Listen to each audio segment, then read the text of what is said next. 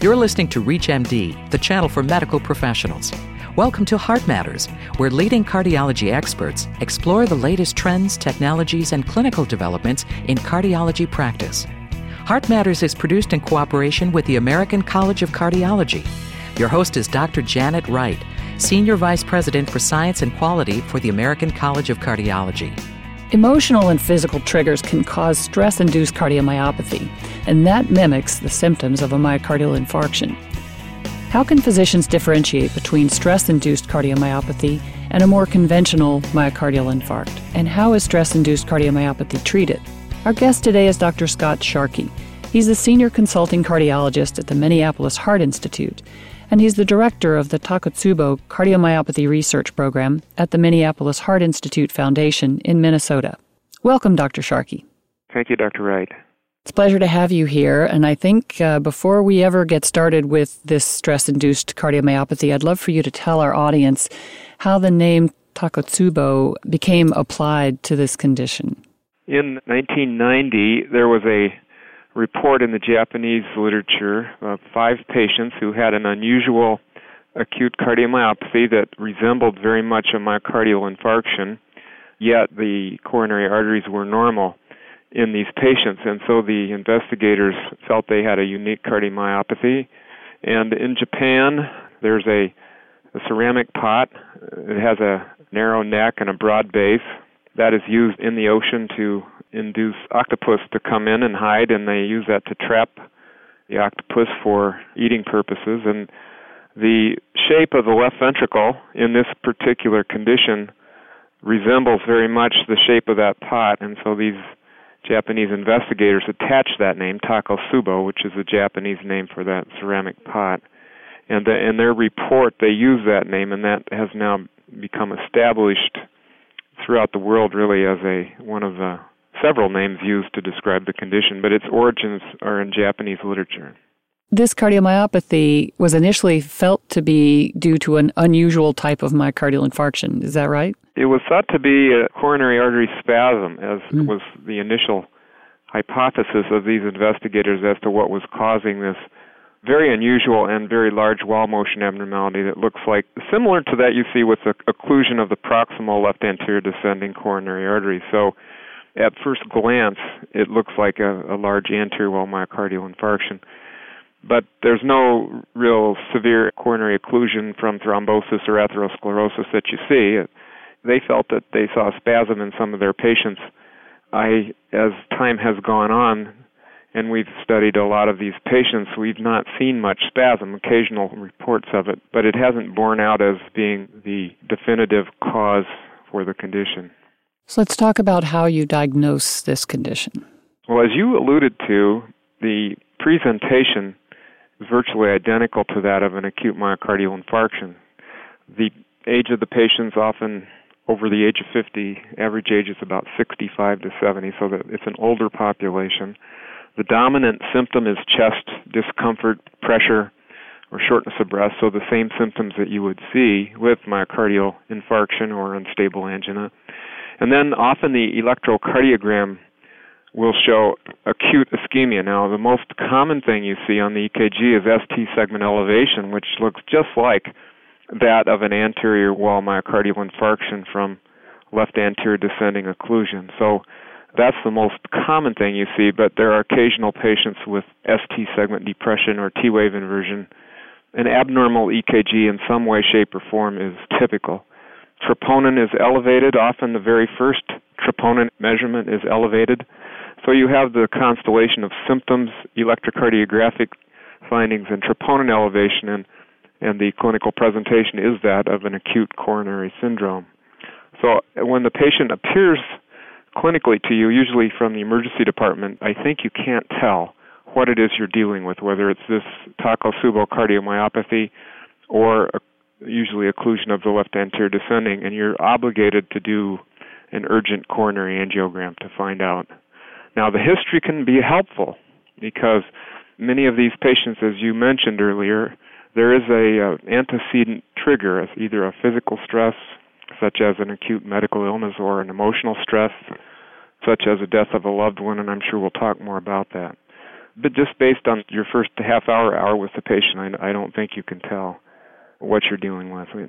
And so you do follow the traditional workup in the beginning, and an urgent workup at that, considering this constellation. I consider it an emergency, and I've gotten to the point where I recognize that I can't differentiate some of these patients which is which without a coronary angiogram. I'm sort of torn at this point to go directly to the cath lab with you and let's talk about the angiographic findings, or we could tarry a little bit more and talk about the history or patients that are considered susceptible or at risk for this. Why don't you choose? Well, I think to better understand what it is about the condition, we'd talk about the angiographic findings and then the historical aspects of the triggers for this.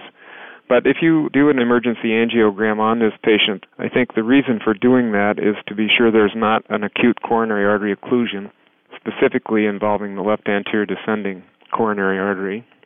So typically what you see with the Takotsubo cardiomyopathy is widely patent coronary arteries, all three. Because these patients are in the 50 plus age bracket, you may see some coronary narrowings, which would be not unheard of at that age. So you may see 20, 30% stenoses in some of the vessels, but certainly nothing that would explain a big wall motion abnormality, uh, which is the characteristic of the condition. And that's how it got its name, Takotsubo. So the left ventriculogram done at the time of cardiac catheterization is really what catches the eye of the clinician and the cardiologist. It's a very large wall motion abnormality involving the entire anterior wall, the apex, and much of the inferior wall, with hypercontraction at the very base. So the only part of the heart that is contracting is the very base of the heart, and it gives a very characteristic appearance that most cardiologists, and I'm sure you've seen this in the cath lab yourself, uh, can really almost instantly recognize what this is looking just at the left ventriculogram. The wall motion abnormality is extensive. The Ejection fraction is often 30% would be average, so quite low. Heart failure is common. Some of these patients require an intra-aortic balloon pump to support their blood pressure, and sometimes they are in such significant heart failure as to need mechanical ventilation, so they can be quite ill. I think the most obvious finding is that of the left ventricular contraction pattern that you see, and you can, of course, appreciate this with an echocardiogram as well. If you're just joining us, you're listening to Heart Matters on ReachMD, the channel for medical professionals. I'm your host, Dr. Janet Wright, and our guest today is Dr. Scott Sharkey. He's the senior consulting cardiologist at the Minneapolis Heart Institute and director of the Takotsubo Cardiomyopathy Research Program at Minneapolis Heart Institute Foundation in Minnesota. We're talking about stress induced cardiomyopathy. Now, Scott, you left us there in the cath lab. You were generous saying that most cardiologists would recognize this, but that's really a result of the research that you and others have done. Before this was defined, I can tell you from my own experience, there was a lot of head scratching in the cath lab when you saw someone who was of the age group with the typical symptoms, very typical EKG. You knew you were going to find an occluded LAD, and you see this huge wall motion abnormality with a hypercontractile base and yet the LAD is wide open. There may be a smattering of other coronary disease scattered, but certainly nothing to account for this. How did we go from that clinical picture to recognizing this as a condition? Yeah, I guess you're referring to how was this figured out in, in right. the broader scheme of life. Well, first of all, the first description was actually those five Japanese patients from 1990, and so credit goes to those investigators. However, that was written in Japanese and not translated into English, so it remained unknown to the North American and European cardiology investigators until a later time. Now, we started to recognize patients with those characteristics that there was more than just one or two of them, and we, I guess by accident, you get two or three of these in a row and you realize there's some common themes amongst those patients. Sooner or later, you get 10 or 11 of them, and they all have the similar features. And it took a while. I, our first report was in 1998. The journal Chest was the only journal I could get to accept our research findings, as some of the other reviewers of the papers really didn't believe this existed. So there was mm. a learning curve amongst the North American medical societies as to whether or not this truly was a uh, condition, a real condition or not.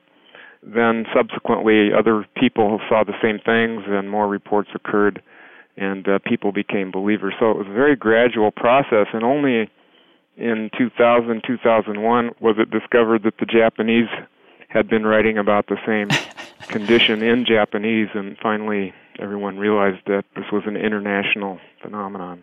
So, talk to us about the stress part of this, the role that stress might play, or the emotional, physical triggers.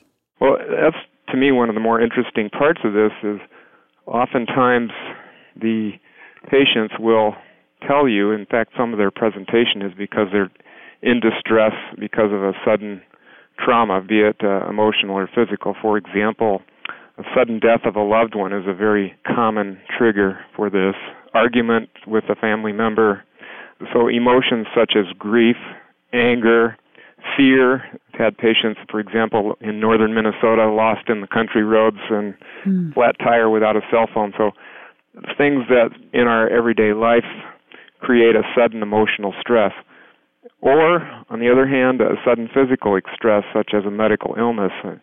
We have uh, patients where the trigger was a broken hip. We've had patients who have had this as a consequence of cholecystitis and cholecystectomy during exacerbations of obstructive lung disease when they're using their inhaler. So the common theme seems to be related to the sympathetic nervous system activation, whether it's by emotional activation or from a physical illness.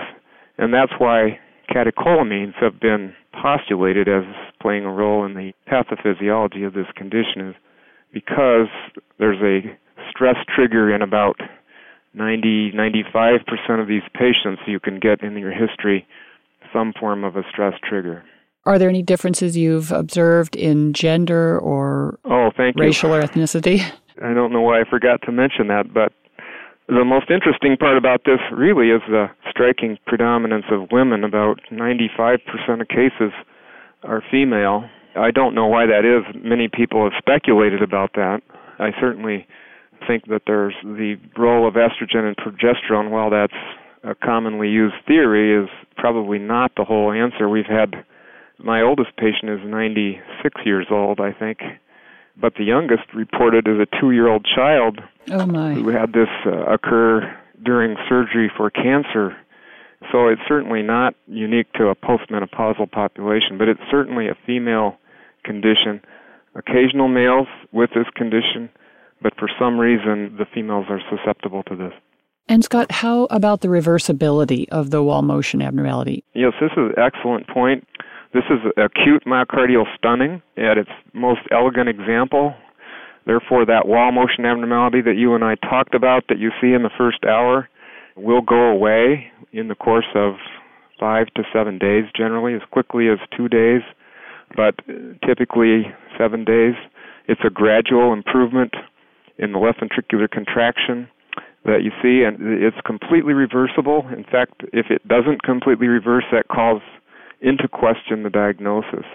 The troponin release associated with this is usually very minor, so we measure troponin T in our lab, and typically the peak of the troponin T is 0.6, certainly less than 1 nanogram per ml, as in contrast to a acute myocardial infarction from, say, a LAD occlusion, left anterior descending occlusion, the troponin peak may be two or three, something like that. So an order of magnitude higher.